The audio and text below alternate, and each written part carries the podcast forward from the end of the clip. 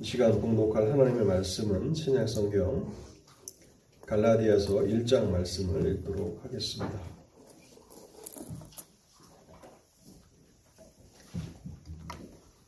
신약 성경 갈라디아서 1장 1절에서 10절까지 말씀을 읽고 제가 기도하도록 하겠습니다.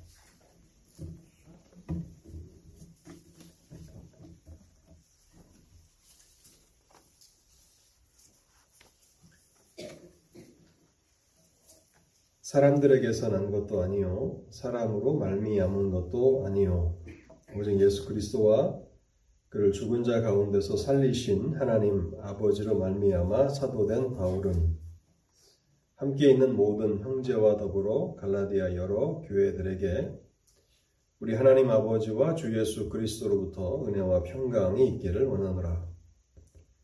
그리스도께서 하나님 곧 우리 아버지의 뜻을 따라 이 약한 세대에서 우리를 건지시려고 우리 죄를 대속하기 위하여 자기 몸을 주셨으니 영광이 그에게 세세토록 있을지어다. 아멘. 그리스도의 은혜로 너희를 부르신 이를 이같이 속히 떠나 다른 복음을 따르는 것을 내가 이상하게 여기노라. 다른 복음은 없나니 다만 어떤 사람들이 너희를 교란하여 그리스도의 복음을 변하게 하려 함이라. 그러나 우리나 혹은 하늘로부터 온 천사라도 우리가 너희에게 전한 복음 외에 다른 복음을 전하면 저주를 받을지어다. 우리가 전에 말하였거니와 내가 지금 다시 말하노니 만일 누구든지 너희가 받은 것 외에 다른 복음을 전하면 저주를 받을지어다. 이제 내가 사람들에게 좋게 하랴 하나님께 좋게 하랴 사람들에게 기쁨을 구하랴 내가 지금까지 사람들의 기쁨을 구하였다면 그리스도의 종이 아니니라. 아멘. 자비로우신 하나님 아버지, 오늘도 복된 날을 저에게 허락해 주셔서 하나님 앞에 나와 주님의 말씀을 듣게 하시니 감사합니다. 하나님 오늘도 우리의 공고한 심령의 은혜를 허락해 주시기를 간절함으로 소원합니다. 하나님, 오늘도 저희를 예배 자리로 인도하여 주셨사오니 우리의 마음을 주관하여 주시고 또 우리의 생각을 다스려 주시옵소서. 성령의 조명하심을 허락해 주셔서 성령께서 기록해 하신 이 성경 말씀이 깨달아지게 하옵소서. 우리의 머리로 깨닫고 또 우리의 마음으로 이 진리를 받게 하시고 그렇게 우리가 믿음으로 이 말씀들을 들을 때에 우리의 의지를 움직여 나아가는 능력 있는 말씀이 되도록 역사하여 주옵소서. 하나님, 또 심히 부족한 자가 하나님의 진리를 증거하기 위해서 단에 섰습니다. 극률이 여겨주시고 성령의 함께 하시는 은혜를 더하여 주실 때에 하나님의 진리를 명백하게 전달할 수 있도록 자비를 베풀어 주옵소서. 이 시간에 도 함께하지 못한 성도들도 있습니다. 하나님 불쌍히 여겨 주시옵시고 길을 잃고 방황하지 않도록 생명의 길로 이끌어 주시옵소서. 이 시간을 주님의 성령께 온전히 의탁하올 때에 이 모든 말씀 우리 주님 예수 그리스도의 이름으로 기도하옵나이다. 아멘.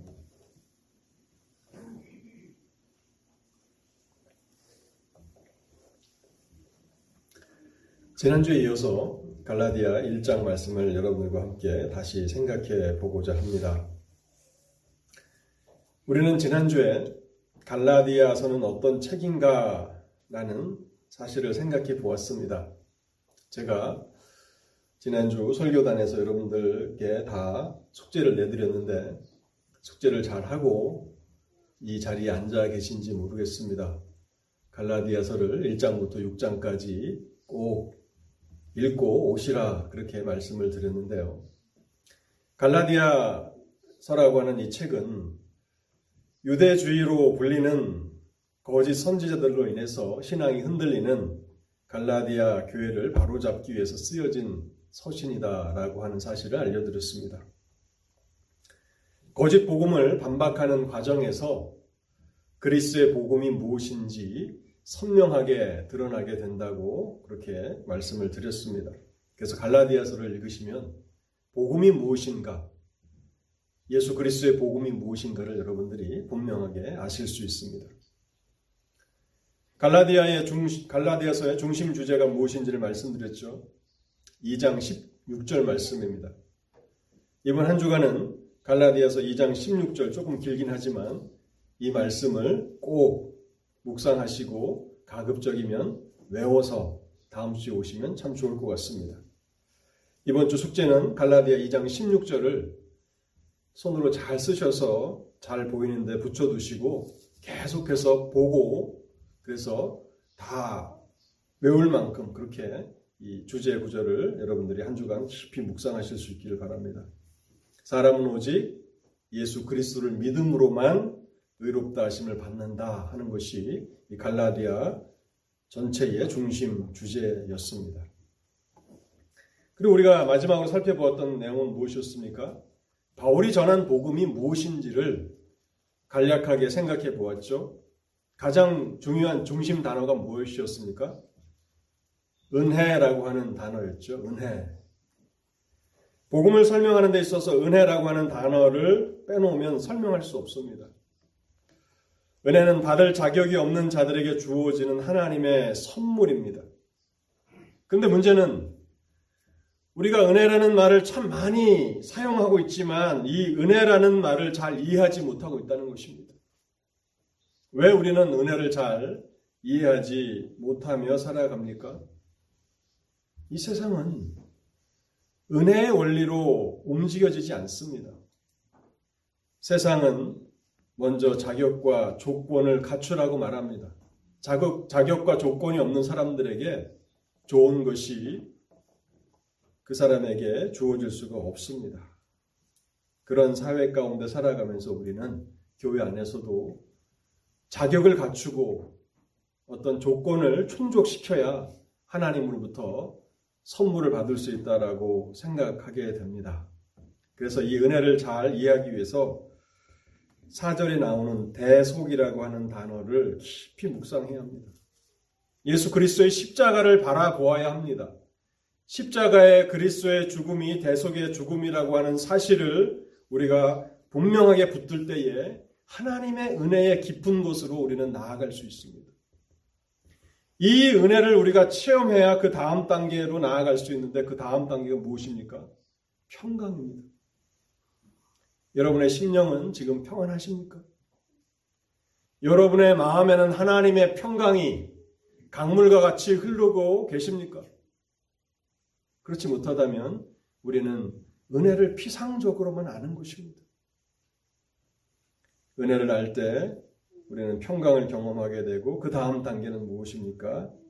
우리가 5절에서 살펴봤던 것처럼 이제는 하나님께만 영광을 돌리고자 하는 소원으로 우리 남은 인생을 살아가는 것입니다.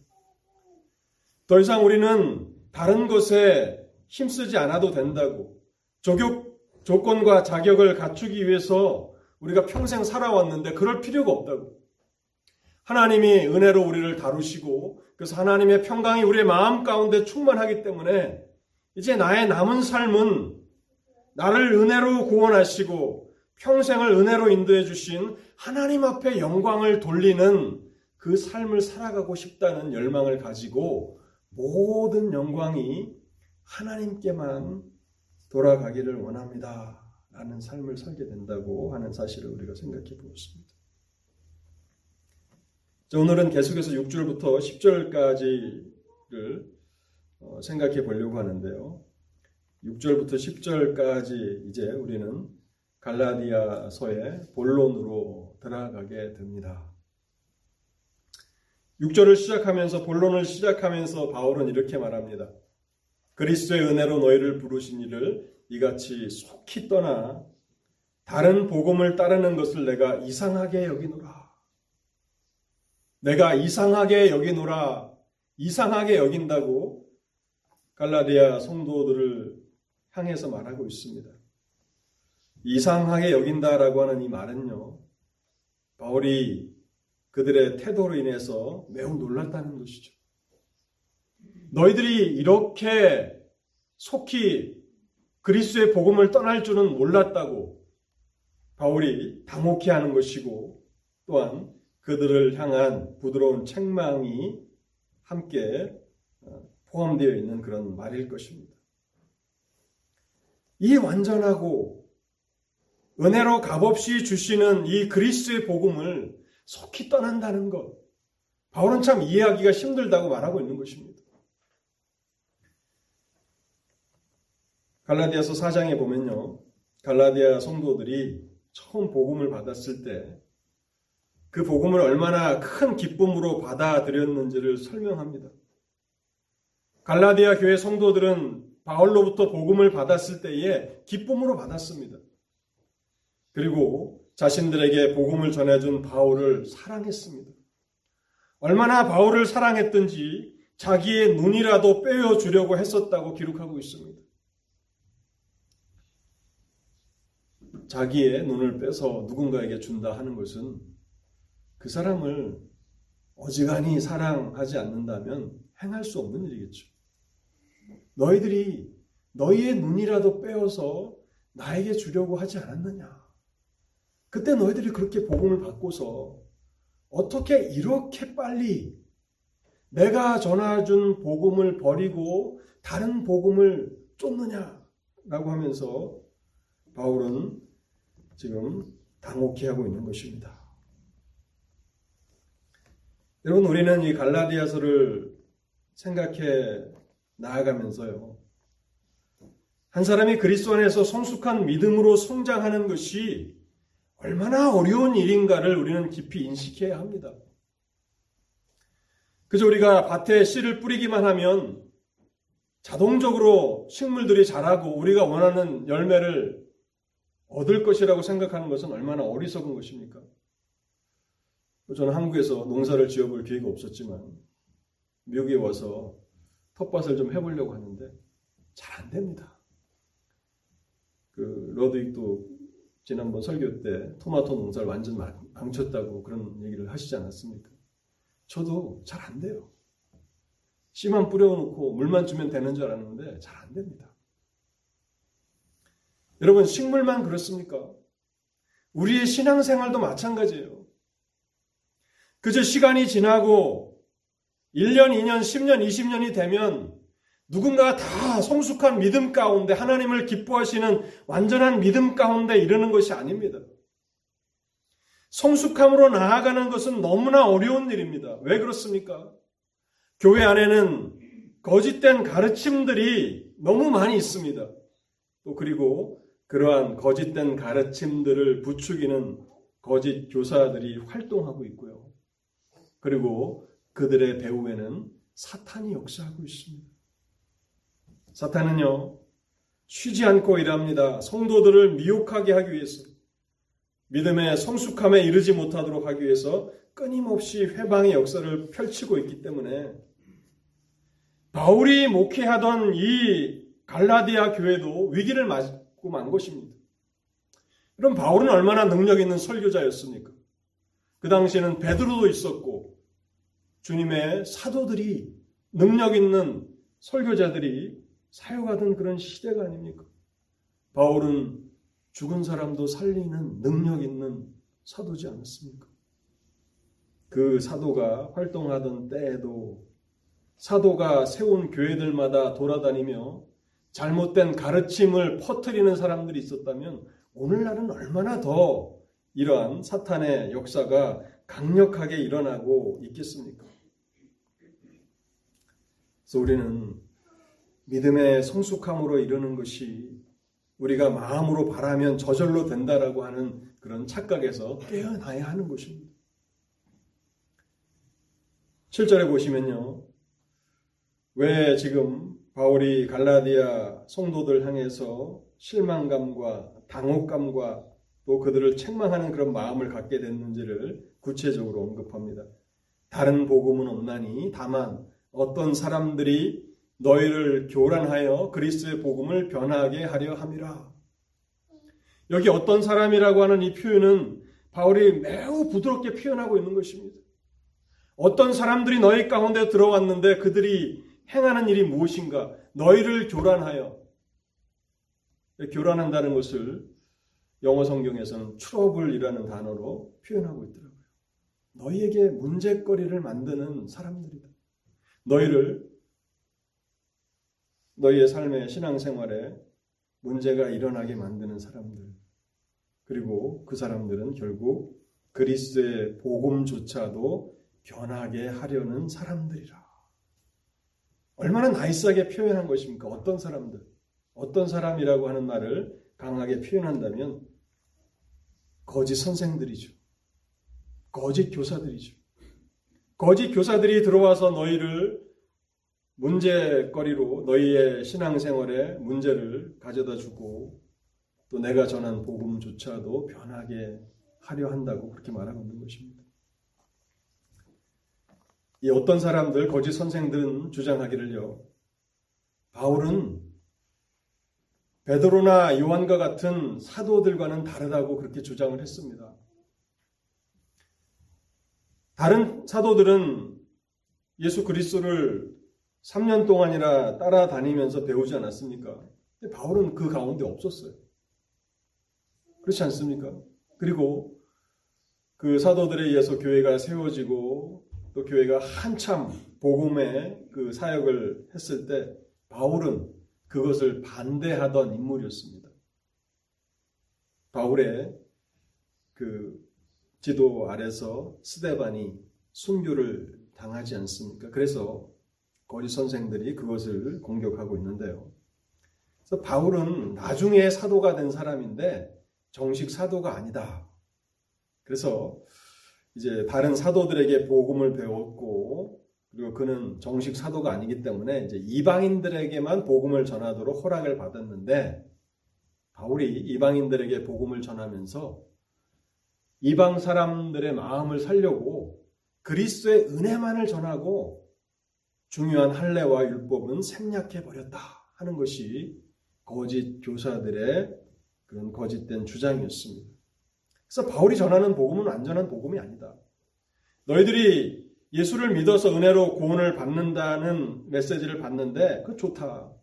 그러나 거기에다가 할례도 받아야 하고 또 율법도 지켜야 한다. 그래야 완전한 복음이 된다 하는 것이 거짓 선생들의 주장이었습니다. 그래서 바울은요, 자신이 복음을 전해서 세워진 그 교회들에게 자기 자신의 그 사도권을 변호하는 일을 처음부터 시작해 했는데요. 그래서 1절에 보면요. 사람들에게서 난 것도 아니요 사람으로 말미암은 것도 아니다. 라고 하는 사실을 밝히고 있죠. 나는 다른 사도들에게 배워서 사도가 된 사람이 아니라고 밝히고 있는 것입니다. 또 11절과 12절에 보시면요. 형제들아 내가 너에게 알게 하노니 내가 전한 복음은 사람의 뜻을 따라 된 것이 아니니라.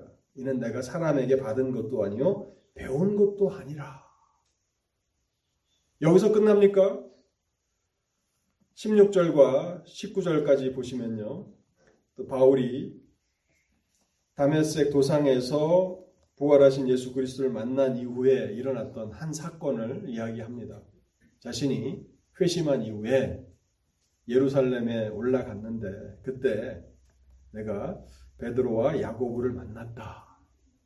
그런데 내가 그 사도들을 만난 모든 사도들을 다 만난 것도 아니고 베드로와 야고보만 만났고 또 예루살렘에 방문했던 기간도 15일밖에는 되지 않는다.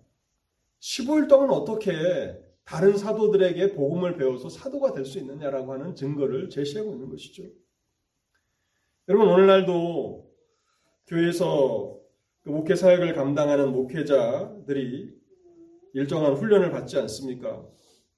대학을 졸업하고 나면 이제 목회자 후보생을 지원할 수 있는데 그렇게 되면 3년 동안 이제 신학교에서 신학 훈련을 받습니다. 그 과정을 마쳐야 한국이든 미국이든 이제 어, 목사가 될 수 있는데요. 15일이라는 시간 동안에 복음을 배워서 사도가 된다는 것은 불가능한 것이죠. 그 증거를 지금 바울이 갈라디아 1장에서 제시하고 있는 것입니다. 바울은 사실은 자기의 에너지를 소비하지 않아도 허비하지 않아도 되는 그러한 어, 참 바쁜 일정을 살아갔는데 그래서 적극적으로 그리스도의 복음을 증거하, 증거하기만 하면 되는 그런 삶을 어, 살았어도 되는데 이런 거짓 선생들로 인해서 계속해서 자기 자신을 변호해야 하는 그런 위치 가운데 있게 됐다는 것입니다. 결국 갈라디아 1장을 통해서 바울이 주장하고 싶은 것은 무엇입니까? 바울은 결코 사람들에게서 복음을 배우지 않았다는 것입니다.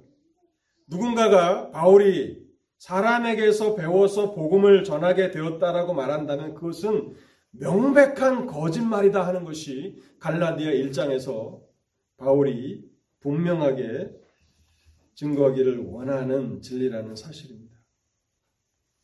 그래서 8절과 9절에 보면요. 여러분들이 갈라디아서를 처음 읽어 보셨다면 아마 깜짝 놀라셨을 것입니다.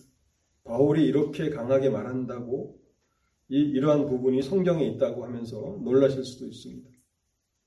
8절과 9절을 제가 다시 한번 읽어보겠습니다. 그러나 우리나 혹은 하늘로부터 온 천사라도 우리가 너에게 전한 복음 외에 다른 복음을 전하면 저주를 받을지어다.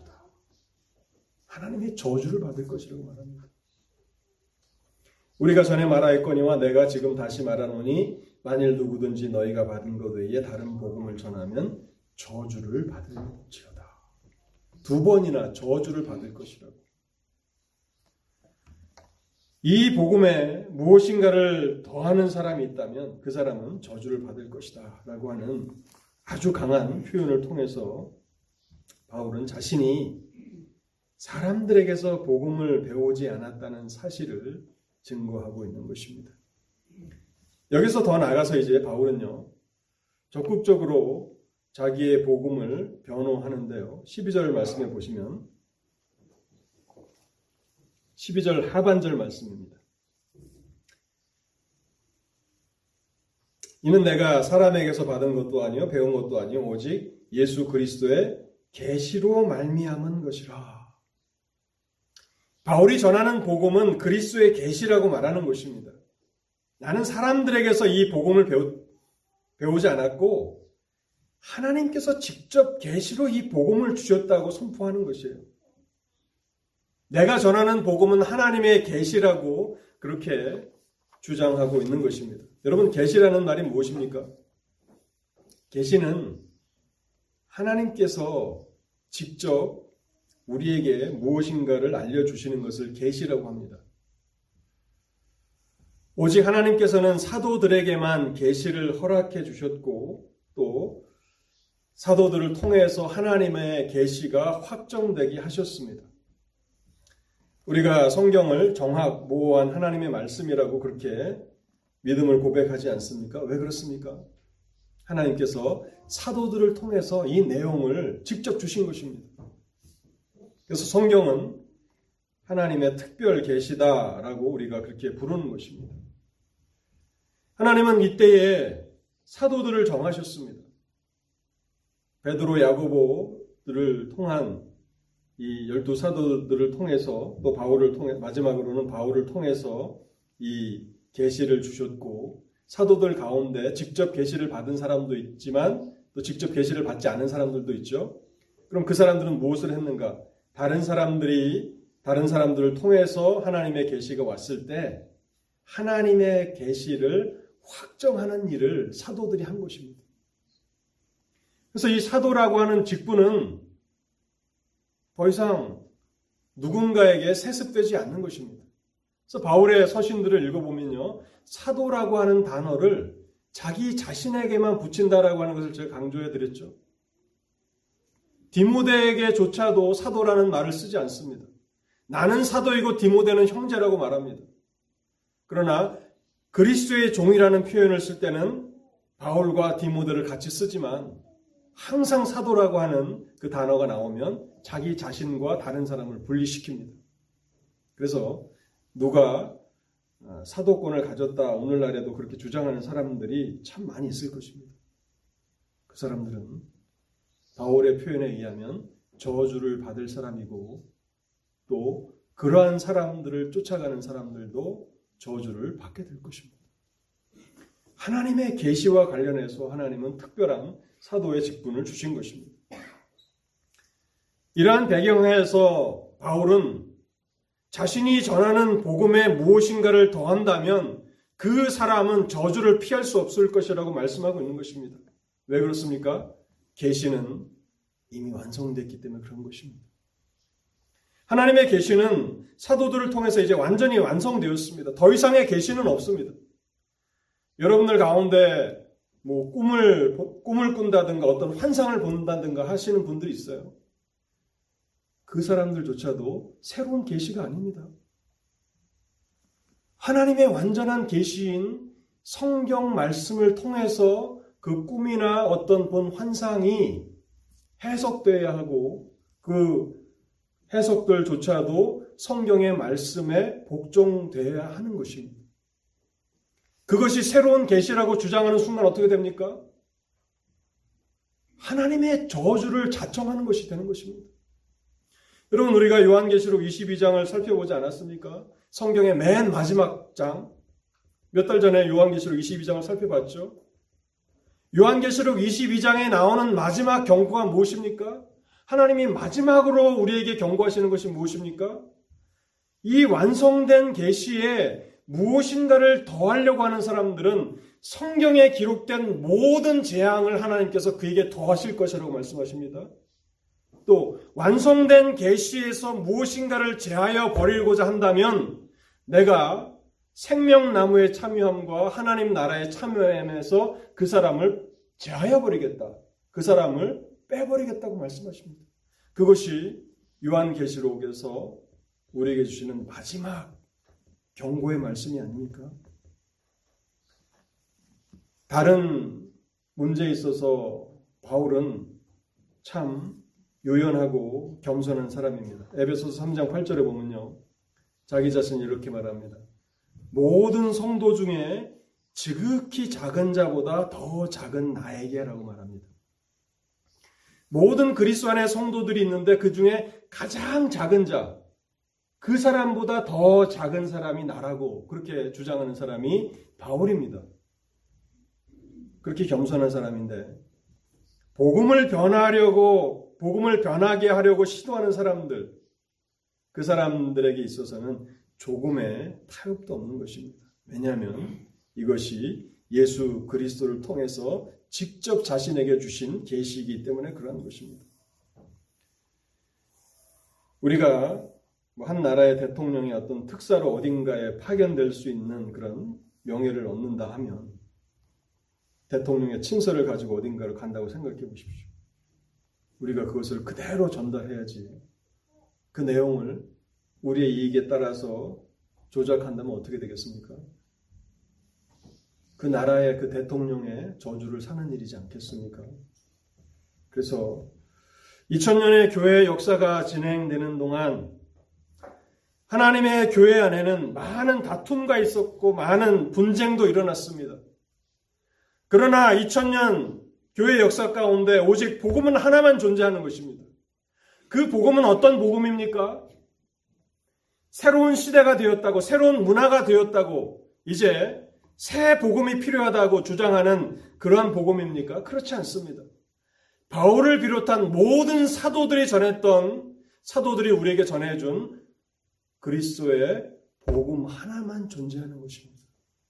다른 복음이 없습니다. 새로운 메시지가 왔다. 여러분 그 이야기를 듣는 순간 저 사람은 저주를 받게 될 사람이구나라고 하는 사실을 여러분 분명히 생각하십시오.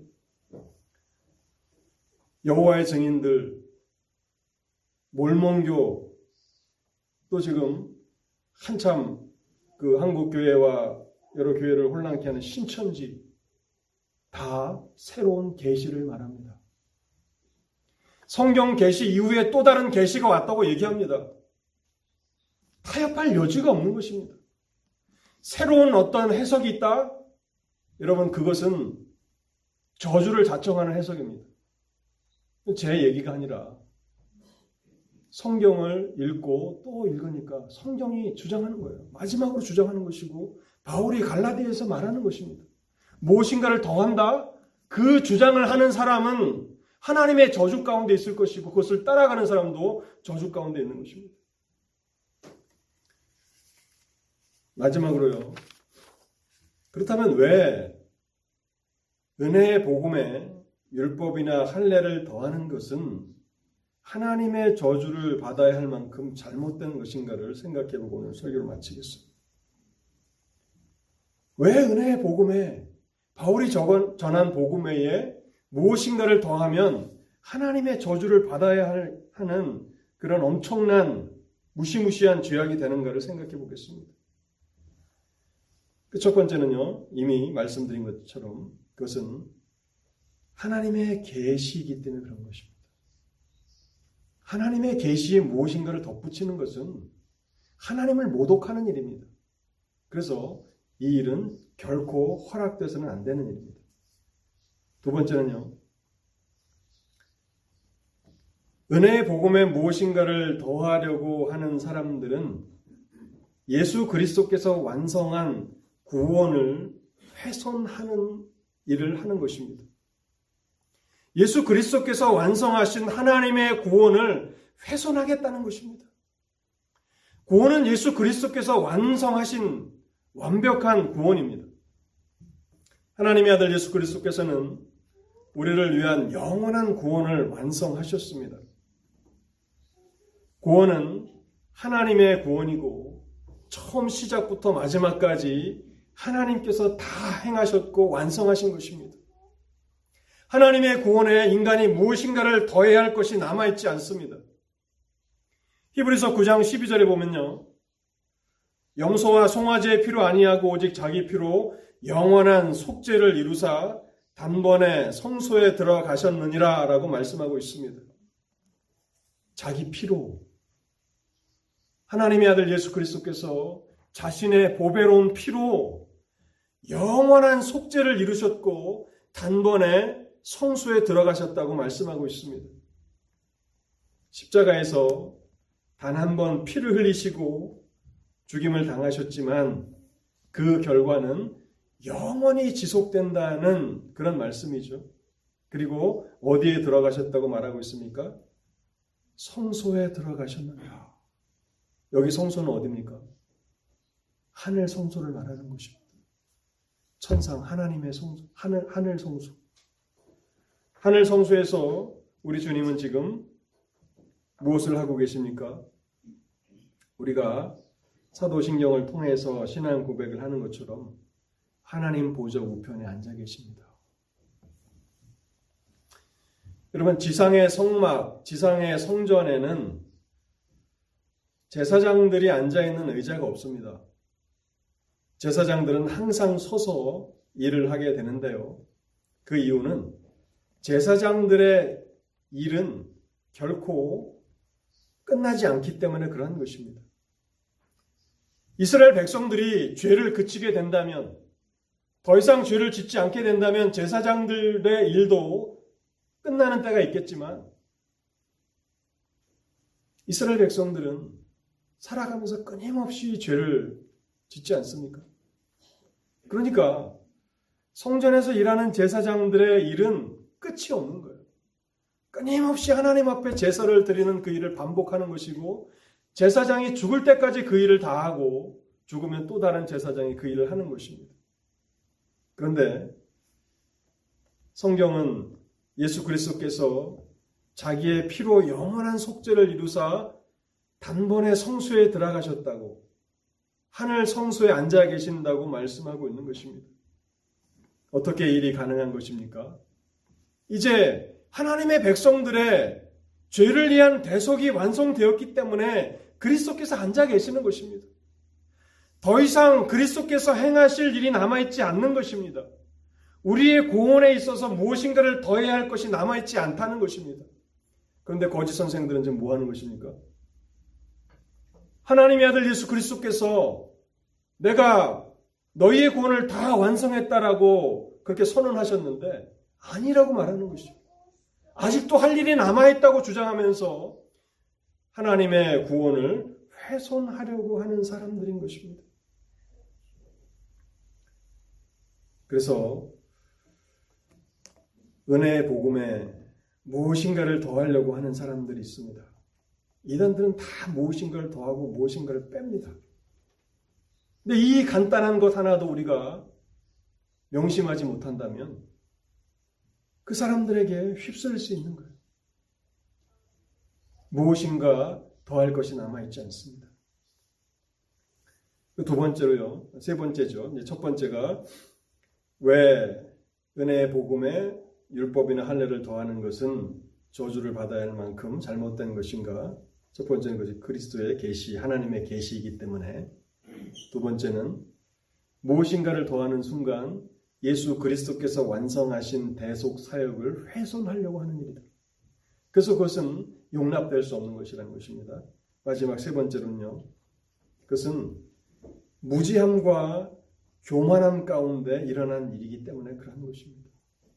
사람이 무지하기 때문에 사람이 교만하기 때문에 은혜의 복음에다 무엇인가를 자꾸 더하려고 하는 것입니다. 그는 자기 자신이 어떠한 존재인지를 알지 못합니다. 인간에 대해서 무지합니다. 그리고 하나님에 대해서 무지하고 하나님께서 우리에게 요구하시는 의가 무엇인지에 대해서도 철저하게 무지합니다. 여러분, 하나님께서 우리에게 요구하시는 것은 무엇입니까? 옆에 앉아 있는 사람보다 조금 나으면 된다고 말씀하십니까? 이웃들보다 조금 선한 생활을 하면 내가 만족하겠다고 말씀하십니까? 하나님은 완전하라고 말씀하십니다.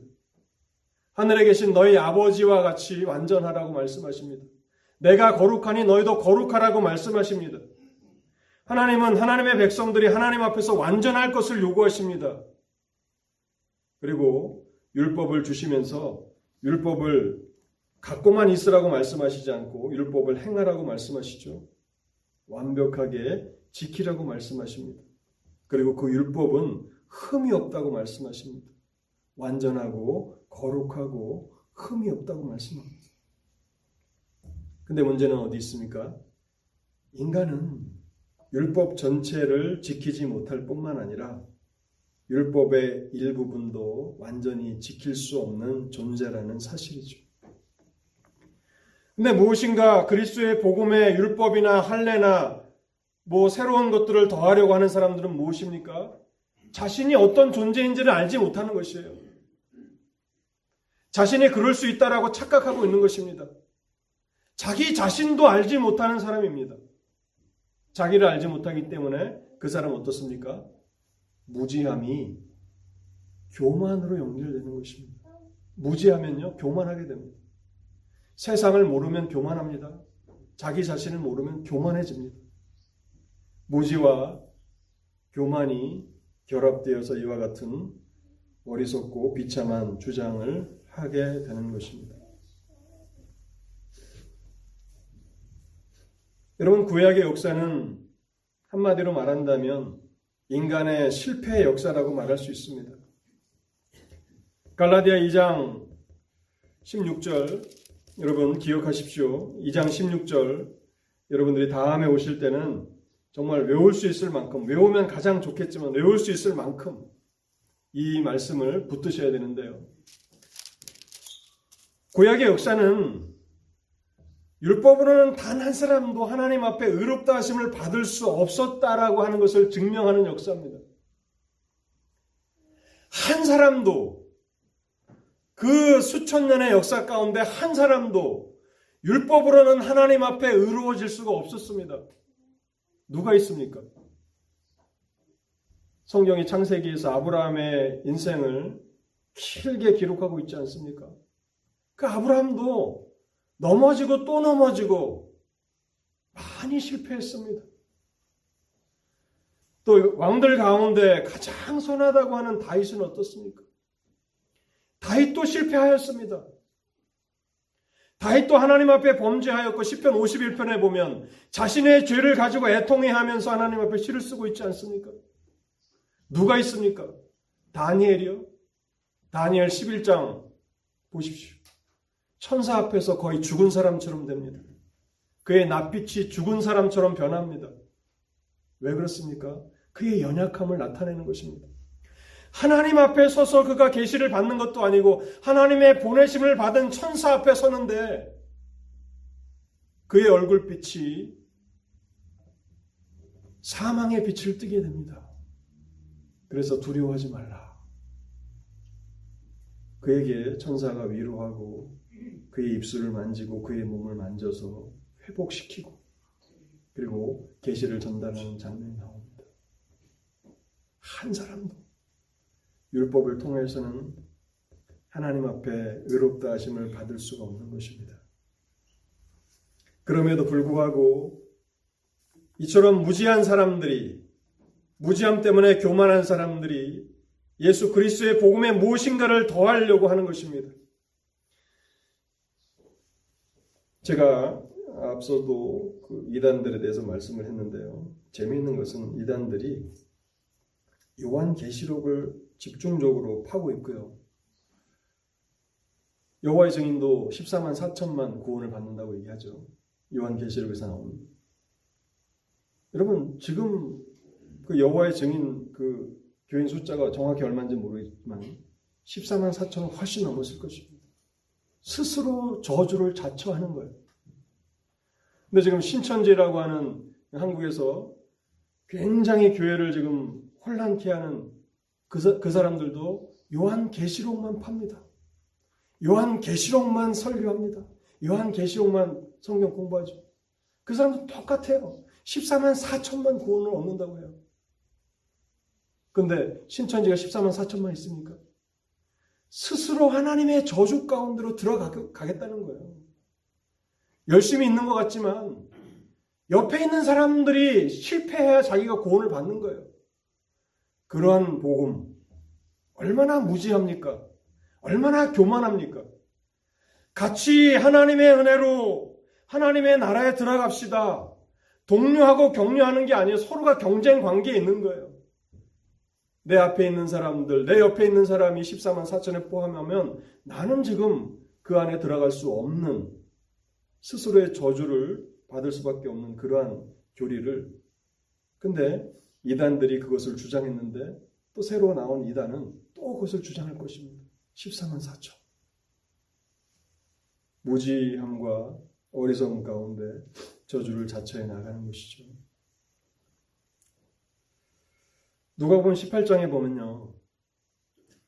바리새인과 세리의 기도가 나옵니다.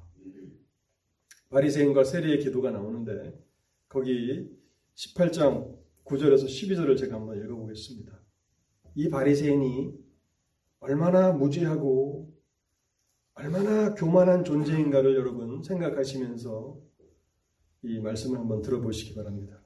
또 사람이 자기를 의롭다고 믿고 다른 사람을 멸시하는 자들에게 이 비유로 말씀하시되 두 사람이 기도하러 성전에 올라가니 하나는 바리새인요 하나는 세리라.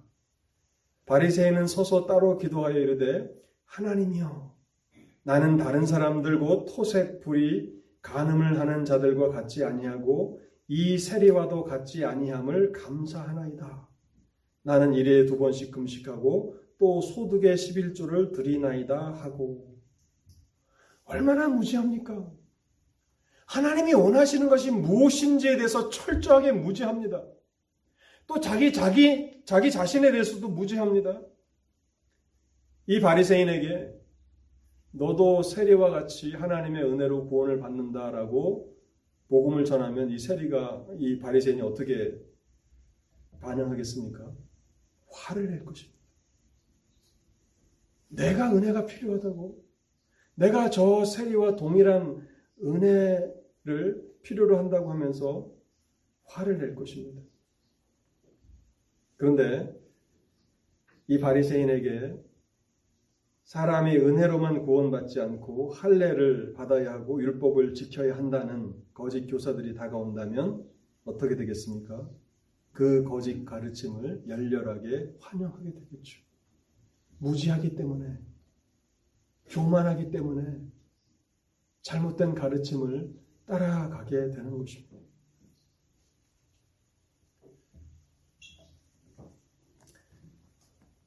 성경, 성경은 우리에게 겸손하라고 말씀하시는데요. 빌립보서 2장 3절에 보면요. 하나님께서 이렇게 말씀하십니다. 아무 일에든지 다툼이나 허용으로 하지 말고 오직 겸손한 마음으로 각각 자기보다 남을 낮게 여기라. 겸손한 마음을 갖는데 바리새인 같이 그렇게 세리를 무시하고 그렇게 살아가서는 안 된다 라고 말씀하고 있는 것입니다. 오히려 겸손한 마음으로 각각 자기보다 다른 사람을 낮게 여기라.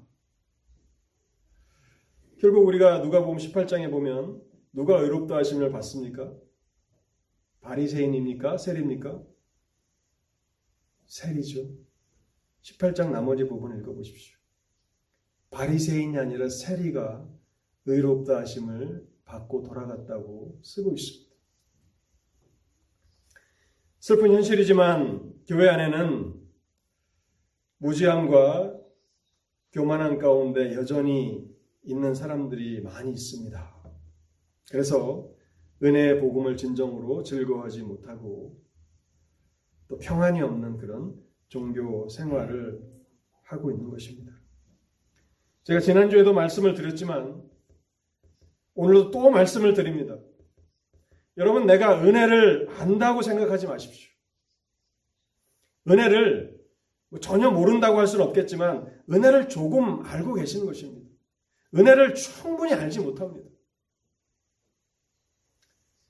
은혜를 우리는 더 깊이 알아야 하고 경험해야 하는데 그 은혜의 깊은 곳으로 나아가기 위해서 전제되어야 하는 것이 무엇입니까? 우리의 교만이 깨뜨려져야 하고 우리가 이 무지에서 벗어나야 하나님의 은혜의 깊은 데로 나아갈 수 있는 것입니다. 오늘 설교를 마치기 전에 한 이야기를 성경에 나온 한 이야기를 여러분들께 말씀드리고 오늘 설교를 마치려고 하는데요. 열왕기하 5장에 보면 나만이라는 사람의 이야기를 좀 말씀드리려고 합니다. 열왕기하 5장에 보면 나만이라는 사람이 나오는데요. 이 나만은 아람이라고 하는 나라의 장군인데 아람 사람들의 존경을 받는 인물이었고 또 아람 왕이 매우 신임하는 장군이었습니다. 그런데 불행하게도 그 나아만은 문둥병을 가지고 있는 문둥병자였습니다. 찬란한 빛과 짙은 어둠이 나아만이라고 하는 한 사람 안에 공존하고 있었습니다.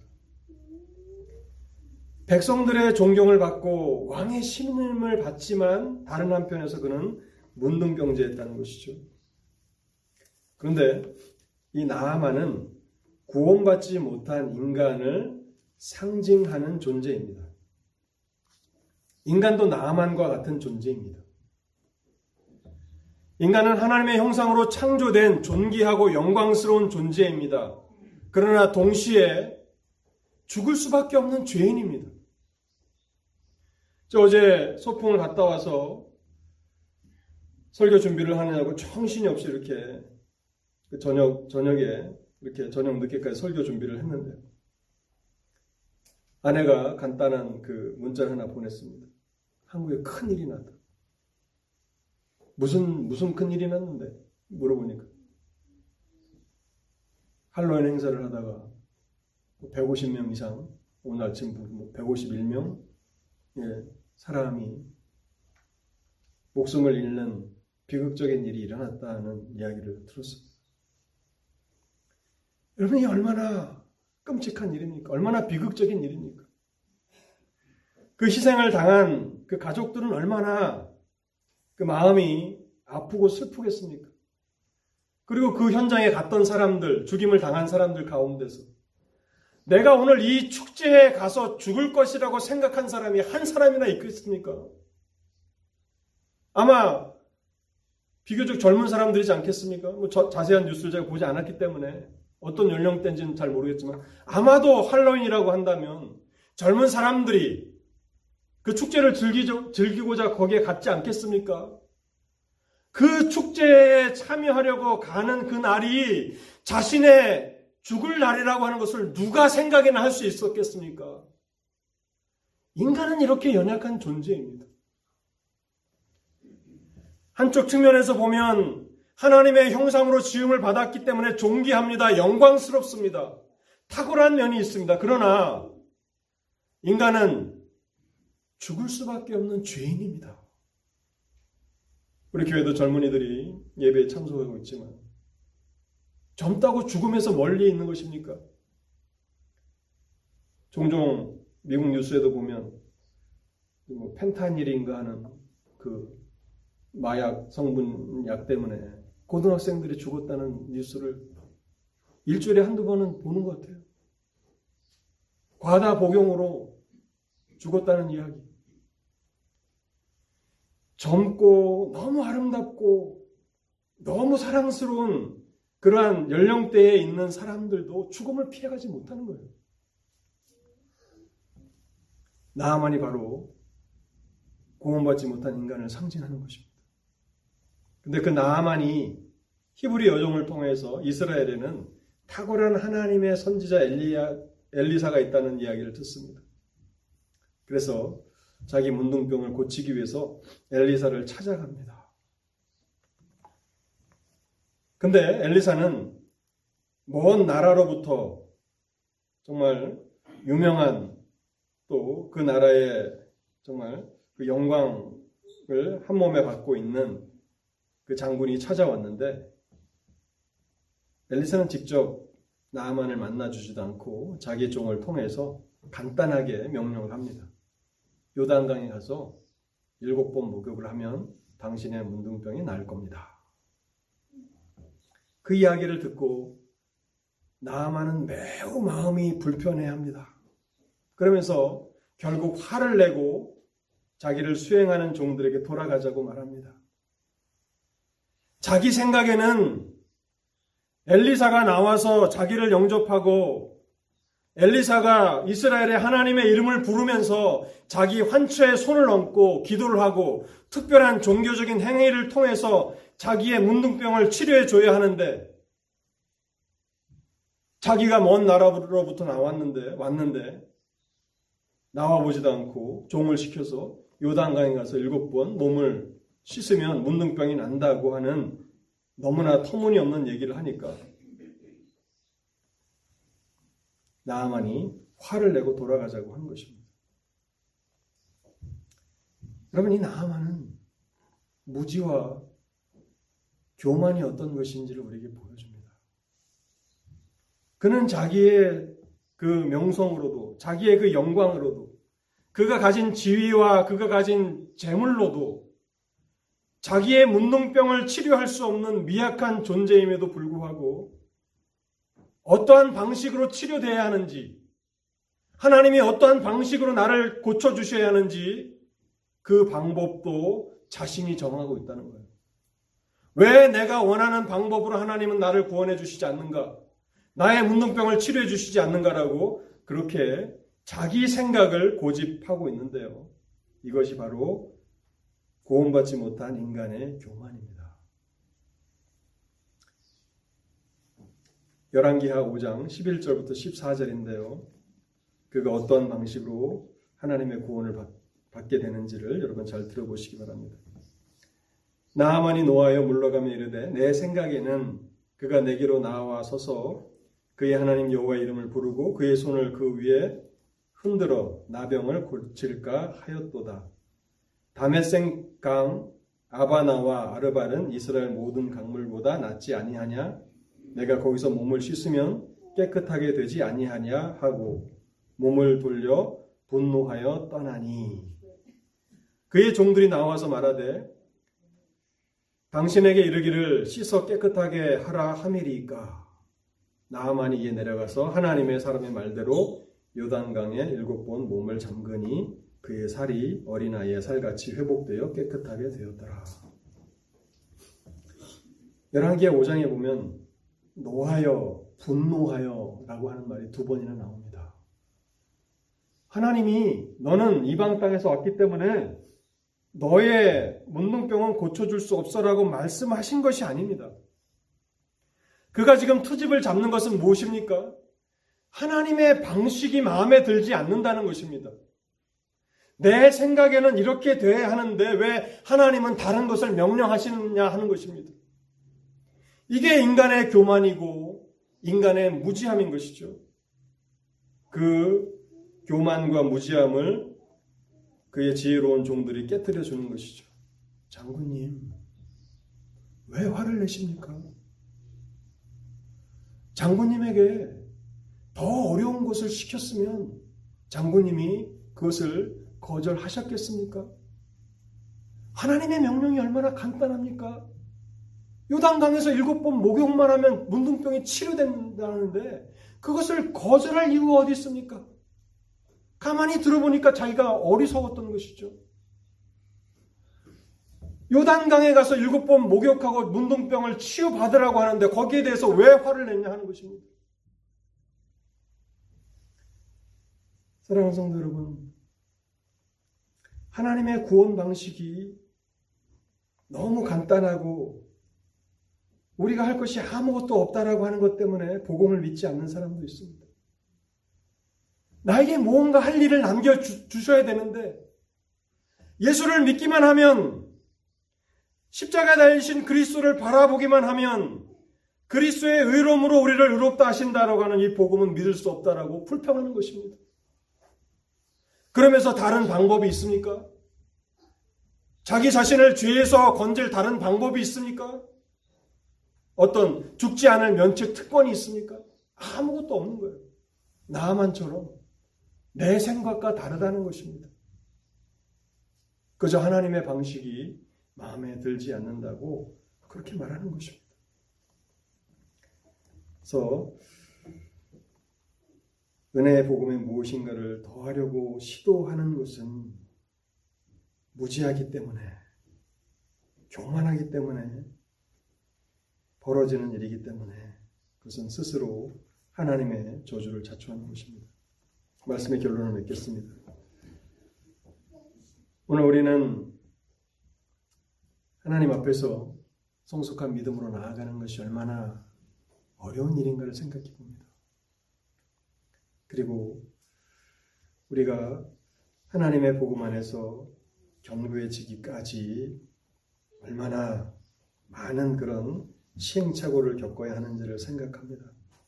오늘 우리에게 주신 완전한 계시인 하나님의 말씀을 나침판으로 삼으십시오. 너무 안일하게 생각하지 마십시오. 다른 사람들은 잘못 걸려서 실족하는 법이 있어도 나는 아닐 것이다. 그것처럼 어리석은 사람이 없습니다. 여러분도 저도 갈라디아 성도들이 겪었던 이 혼란과 이 어려움과 또 이 장애물 앞에서 넘어질 수 있습니다. 완전 계신 하나님의 말씀을 여러분 한 손에 드시고 또 하나님 앞에 우리의 삶을 이끌어 가시는 하나님 앞에 날마다 은혜를 구하십시오. 하나님 더 완전한 대로 나아가게 하시고 하나님의 그 은혜를 더 깊이 경험하게 하시고 그래서 사람을 기쁘게 하는 삶이 아니라 하나님을 기쁘시게 하는 삶을 살게 하옵소서. 그렇게 기도하시며 여러분의 남은 신앙 생활을 잘 걸어가실 수 있기를 바랍니다. 같이 기도하시겠습니다. 하나님 감사합니다. 오늘도 우리에게 말씀을 주신 것을 감사합니다. 하나님의 말씀 앞에서 오늘 우리 자신들을 돌아보게 하옵시고 또 오늘 이 시대에 우리의 교회들을 살펴보게 하여 주시옵소서. 사람들이 얼마나 어리석고 사람들이 얼마나 무지함 가운데 있고 얼마나 교만함 가운데 있는지 귀신은 두려워하면서 모든 그 사탄과 귀신들을 멸하신 예수 그리스도와 하나님에 대해서는 얼마나 함부로 말하고 또 경외함이 없는지요. 하나님, 우리를 불쌍히 여기시고 또 이 시대를 불쌍히 여겨 주옵소서. 어둠과 무지 가운데서 고통과 슬픔을 당하는 하나님 이 시대를 불쌍히 여겨 주옵소서. 하나님의 교회들을 사용하여 주시고 하나님의 사람들을 사용하여 주옵소서. 그래서 참된 복음이 온전한 그리스도의 복음이 땅 끝까지 증거되게 하여 주옵소서. 그래서 평안이 없고 만족이 없고 기쁨이 없는 그 삶 가운데 진정한 하나님의 은혜와 평강이 강물과 같이 경험되는 은혜의 역사가 있게 하여 주옵소서. 오늘도 말씀 앞에 머리 숙인 사랑하는 성도들을 인도하여 주옵소서. 하나님 우리가 살아가고 있는 이 세상이 얼마나 영적으로 실족하기 쉬운 그러한 세상인지를 알게 하시고 날마다 날마다 깨어 있게 하시고 하나님께서 우리에게 주신 이 계시의 말씀을 붙들며 하나님 앞에 은혜를 구하며 그렇게 한 걸음 한 걸음 나아가게 하실 때에 마침내는 믿음의 성숙함 가운데 그리스도의 장성한 분량에까지 이르게 하여 주셔서 하나님 우리가 입으로만이 아니라 우리의 삶을 통해서 그리스도의 영광스러운 복음을 증거하는 증인들이 되게 하옵소서. 우리 주 예수 그리스도의 이름으로 기도하옵나이다.